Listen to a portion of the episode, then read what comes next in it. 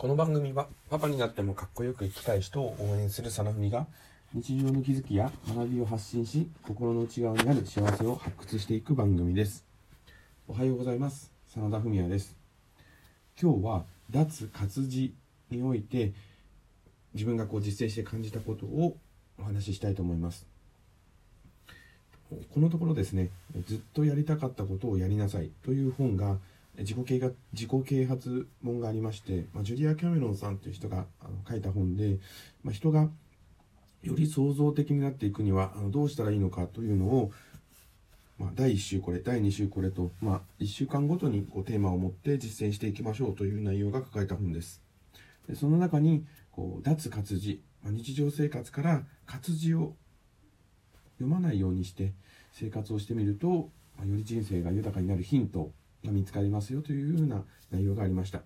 でこれを実際実践してみて感じたことをお話ししたいと思います。結論は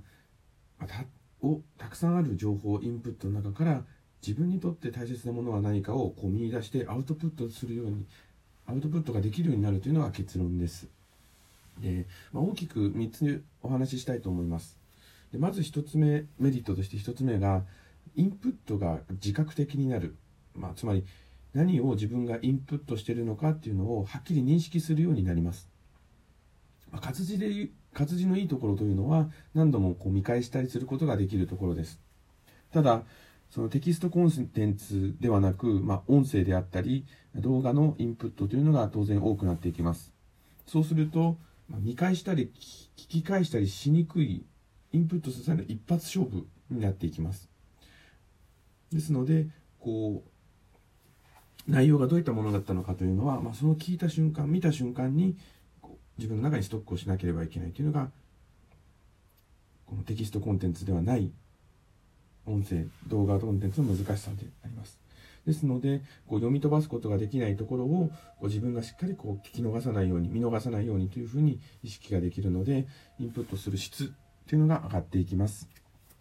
で2つ目のメリットとしてはそのインプットの中で自分にとって大切なものは何かというのを見出すことができるようになります。まあ、私自身もとっても本が好きなので、時間があったら読んで読んで読みまくっていたんですけれども、まあ、こうか活字禁止というふうになった時に何をしようかってやることを考えたんですね。でそうした時にいつも、いつもだったら何も考えずにやっていた読書という行動、まあ、あの、ウェブのテキストを読むという行動をしないってなった時に、自分にとって何が大事なのか、何をしたいのかって考える時間ができたんですね。で、そうすると、あ、今であったら、経済のことをちょっと知りたいなとか、まあ、あの、子育てのことを学びたいなっていうところから、そのための音声であったり、動画のコンテンツを見に行ったりしました。でそれだけではなく、まあ、インプットをする代わりにアウトプットしようとして、まあ、日記を書いたりとかこういってあのラジオトークを話ラジオトークで話をしたりということが自然とこうできる時間というのが生み出されました。で最後3つ目。まさにそのアウトプットの時間ができるっていうのが3つ目のメリットだと思います。本が好きな人、まあ、よくこうブログを読んだりするのが好きな人は脱活字をするとインプットの時間っていうのが当然減っていきます。で減った時間何をしようかなって考えると考えるようになるんですがお想像以上にテキストを自分が読んでいたなということにまずあの気づくことができます。でそのテキストを、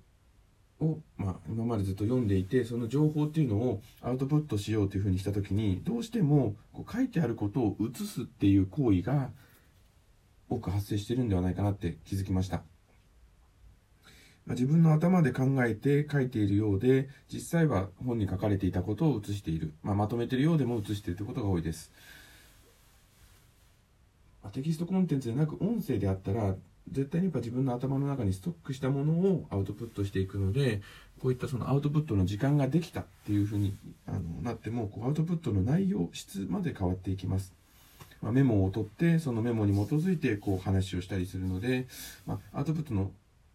内容、まあ、したもののクオリティはわからないですけれどもアウトプットする際の自分に求められる能力負荷、まあ、そのアウトプットを繰り返して自分の力が上がっていくっていうことは確実なんではないかなというふうに思います。脱活字を実践してみてよかったメリットについて3つお話をさせてもらいました。インプット何を自分がインプットしているのか、まあ、しっかり認識ができること。そして自分にとって何が大事なのかっていうことが考えられます。でさらには3つ目としてアウトプットの時間ができるしアウトプットの内容質っていうのがよりこうアウトプットするために難しさを感じるってことがいいところではないかなと思います。なかなかこう仕事をしたりとかあのしていると、まあ、活字に触れる機会というのが当然多いと思うんですけれども自分の時間、ね、通勤時間であったり家に帰ってきてからの時間のインプットの仕方っていうのを少し変えてみるとまた新しい気づきがあるんではないでしょうか、えー、最後まで放送を聞いていただきありがとうございます。聞いてよかったなと思う方はぜひポチッといいねボタンを押してください。めっちゃ喜びます。ではまた次回の放送も聞いてください。ではまた。